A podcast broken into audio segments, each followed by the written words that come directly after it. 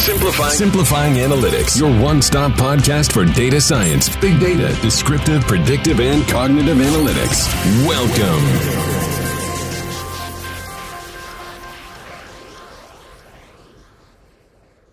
Hola a todos, bienvenidos al segundo episodio de Simplifying Analytics. Mi nombre es Miguel Molina Coscuyuela, soy uno de los socios de Analyticus y el día de hoy tengo el placer de tener como invitado a Juan José Ortiz, director de analíticas para Laureate Education. Juan José tiene muchos años de experiencia dentro del mundo de analíticas y ciencia de datos o coordina un equipo de científicos de datos que realizan implementaciones en distintas universidades. Y como contexto, Laureate Education es un conglomerado de más de 80 instituciones, más de 800.000 estudiantes a nivel mundial. Sin más, arranquemos esta conversación muy interesante sobre analíticas avanzadas en la industria de la educación superior.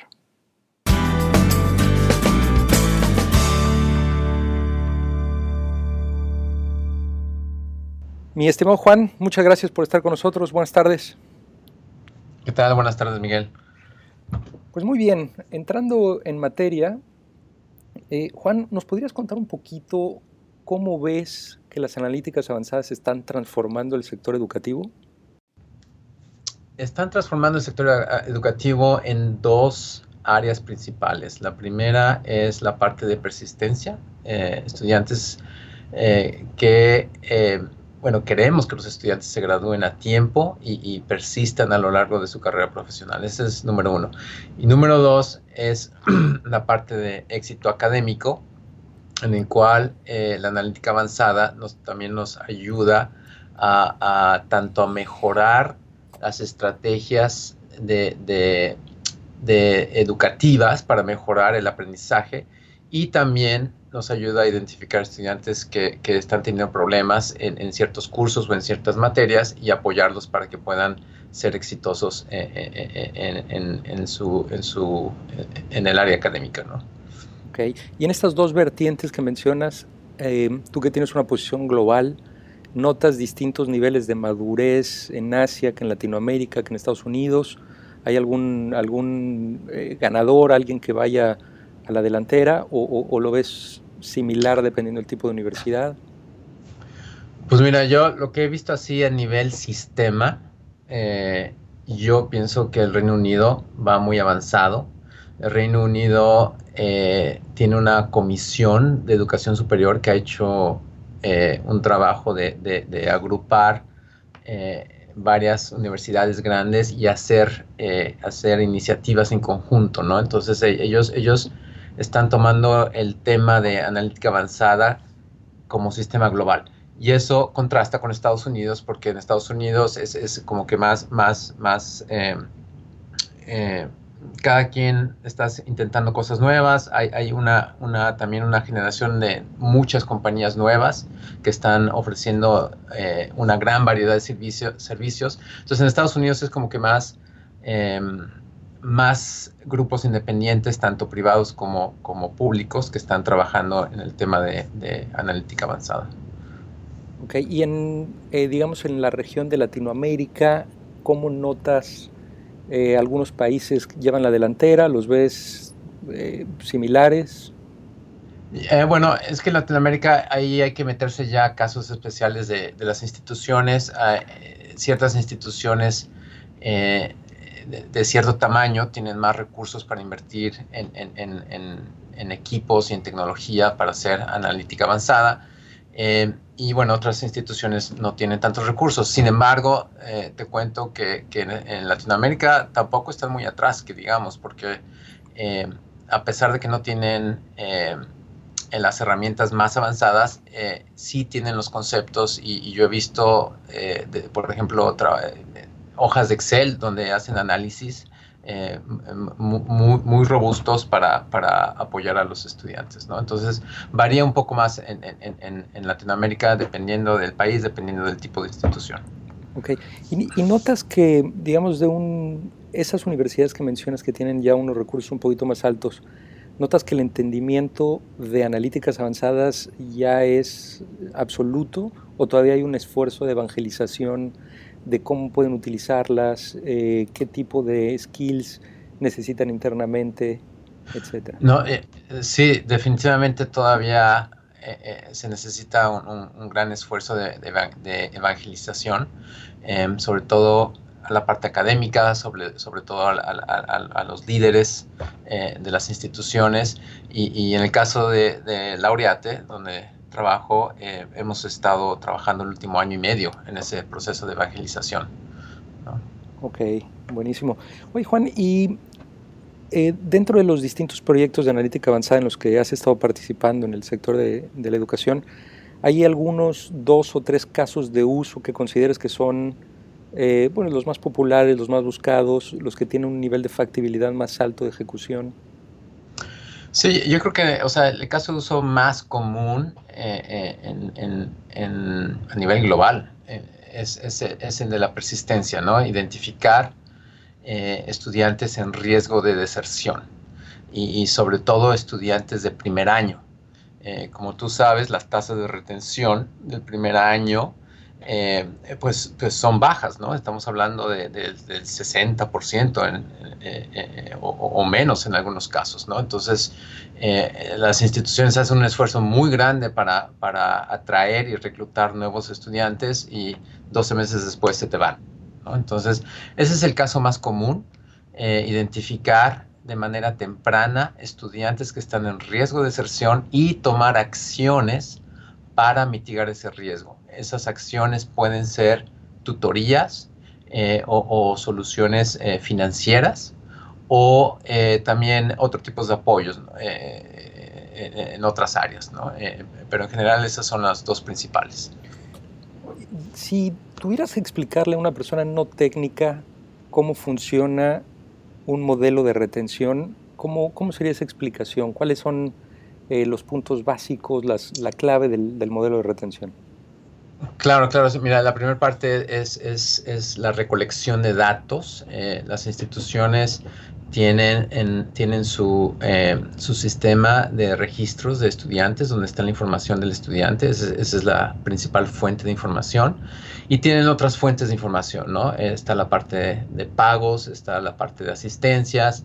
Y, y, y, bueno, entre más información disponible, mejor. Entonces, la primer, el primer paso es recolectar esa información y crear un repositorio de datos históricos. Eh, por lo menos tener un par de años históricos para poder, poder identificar los patrones de comportamiento.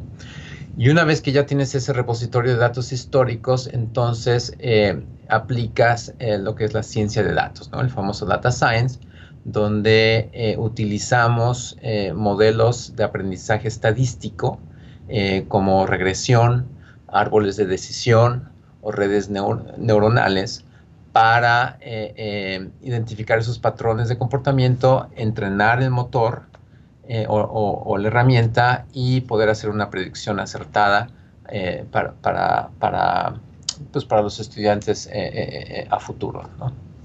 E, e, eso, es, en general y obviamente la información que genera este, este, este motor de riesgo de retención se entrega a los usuarios vía herramientas de Business Intelligence. Buenísimo. Y dentro de, esta, eh, de este proceso que acabas de describir, ¿hay algún área en particular donde tú consideras que es el punto más alto de complejidad o el punto donde hay un riesgo mayor de que no, de que fracase el proyecto? Mira, bueno, eh, la, recolección y limpieza de datos sí tienen, eh, conllevan un esfuerzo grande, pero en cuanto a riesgo de fracaso del proyecto, yo creo que, que, la clave, mira, la clave del éxito está en cómo utilizar esta información, Miguel. O sea, tú puedes tener el motor más sofisticado que te dé las mejores predicciones, pero si no tienes un, equipo y un portafolio de acciones que realmente estén enfocadas a apoyar al estudiante, no te va a servir de nada ese motor. ¿no? Entonces yo creo que la ejecución es más del 60% del éxito en, dentro del tema de, retención. Qué, interesante que menciones eso, porque generalmente los proyectos de ciencia de datos pareciera que toda la carga se pone al esfuerzo técnico, ¿no? Y en realidad es, es el esfuerzo post entregable lo que, lo que hace que este proyecto sea exitoso o no, ¿no? Exactamente, Miguel. Y mira, y, obviamente también influye mucho lo que escuchamos y vemos en las noticias, ¿no? Ahorita está muy, muy de moda el, tema de analítica avanzada, pero nos olvidamos también de la parte de proceso, ¿no? Y la parte humana. Necesitas tener eh, gente eh, y, procesos que realmente te, ayuden a aprovechar esta información y, eso no lo escuchamos, ¿no? En los artículos y noticias que vemos. Claro. Hablando, hablando de esto que analíticas avanzadas está de moda, data science, eh, viendo hacia el futuro, ¿qué, tendencias ves, qué nuevas tecnologías, qué cambios radicales ves en la industria de, la educación de la mano de analíticas? Pues mira, yo, creo que eh, eh, el, tema que ha venido, se ha venido cocinando ya desde hace por lo menos tres o cuatro años, es el tema de personalización y, el tema de personalización, yo creo que ahí eh, existe un gran, potencial para la analítica avanzada y realmente consiste en adecuar el, el, el, modelo de, de, de, pues de, entrega de contenido y, y, y, de, materiales de educación del estudiante de manera personalizada. ¿no? y y bueno, y, eso lo combinas con el concepto de Flipped Classroom de, Khan Academy. Y, eso yo creo que va a tener un impacto muy fuerte en, el aprendizaje y, en las competencias de los estudiantes. Esto lo que significa es, eh, si hay estudiantes que se manejan mejor de una manera autodidacta, otros estudiantes con mecanismos electrónicos o blended courses y otros estudiantes mejor en el salón tradicional o, qué significa esto? No, eh, va un poquito más allá de eso. O sea, sí incluye lo que acabas de mencionar, pero, pero dentro de un mismo, eh, dentro de, un, dentro de un, mismo curso, dentro de la misma clase, eh, tú tienes estudiantes que tienen una ruta diferente para, adquirir el conocimiento las, o las competencias de ese curso, ¿no? Y, una ruta diferente me refiero a que a lo mejor unos estudiantes aprovechan eh, más eh, eh, videolecturas o, están más enfocados a, tener una serie de, quizzes, que le llaman, y otros estudiantes que van de, de manera más rápida, ¿no? Entonces, digamos que las rutas son diferentes porque incluyen contenido diferente y porque tienen, van a distinta velocidad los estudiantes, pero esa personalización permite que todos lleguen a la meta de adquirir las competencias eh, o los objetivos eh, eh, correspondientes a ese curso, ¿no? Entonces es, digamos que, es, personalización de, la estrategia pedagógica, ¿no? Del contenido y de los materiales para poder mejorar el aprendizaje. Va a ser un reto interesante, ¿no? Para las universidades el transformarse hacia, ese, hacia esa integración de personalización. Me parece que es... Correcto. No, no luce como un caminito simple. Claro. Em, sí, sí. Juan, dentro de, del mundo de analíticas, tú que has estado expuesto a esto durante, durante ya algunos años, ¿hay alguna bibliografía, alguna fuente, algún website, algún blog que recomiendes para la audiencia, para que se empiecen a empapar o para que profundicen mucho más en este tema de analíticas? Eh, sí, mira, eh, en, cuanto al tema de, la analítica, ya hay muchos cursos en línea, ¿no? Está desde eh, cursos en DataCamp, por ejemplo, es un sitio de, para aprender a programar. Están los cursos de Coursera, que ya tiene una gran, gran variedad de, cursos de analítica. Eh, uno de los primeros cursos fue el de, Johns Hopkins, que ese em, yo lo recomendaría. También hay cursos de Stanford de analítica y, ambos son muy, muy buenos. Em, ya en el tema de educación, yo recomendaría em, echar un ojo a, la, Comisión de Educación Superior del Reino Unido. Eh, tiene una página, el UK Higher Education Commission, y ahí eh, encontrarán un reporte que acaba, acaban de publicar eh, este año que se llama eh, From Bricks to Clicks. Y ese reporte toca el tema de Learning Analytics. es decir, analítica avanzada para el sector educativo, y habla de las tendencias, casos de uso, explica a, detalle qué significa analítica avanzada para el sector educativo. Entonces, es muy recomendable. Buenísimo, buenísimo, mi estimado Juan. Por último, si alguien quisiera ponerse en contacto contigo, seguirte, ¿tienes alguna cuenta de Twitter que quisieras compartir? Eh, sí, la, manera, la, manera, más fácil es LinkedIn. Eh, que me busquen ahí por LinkedIn, eh, Juan José Ortiz. yo trabajo en, en, Laureate y, yo creo que es la, más, la manera más fácil de contactarme. Perfecto. Pues mi querido Juan, muchas gracias por el tiempo, muchas gracias por la información. No, gracias a ti, Miguel. Buen día. Buen día.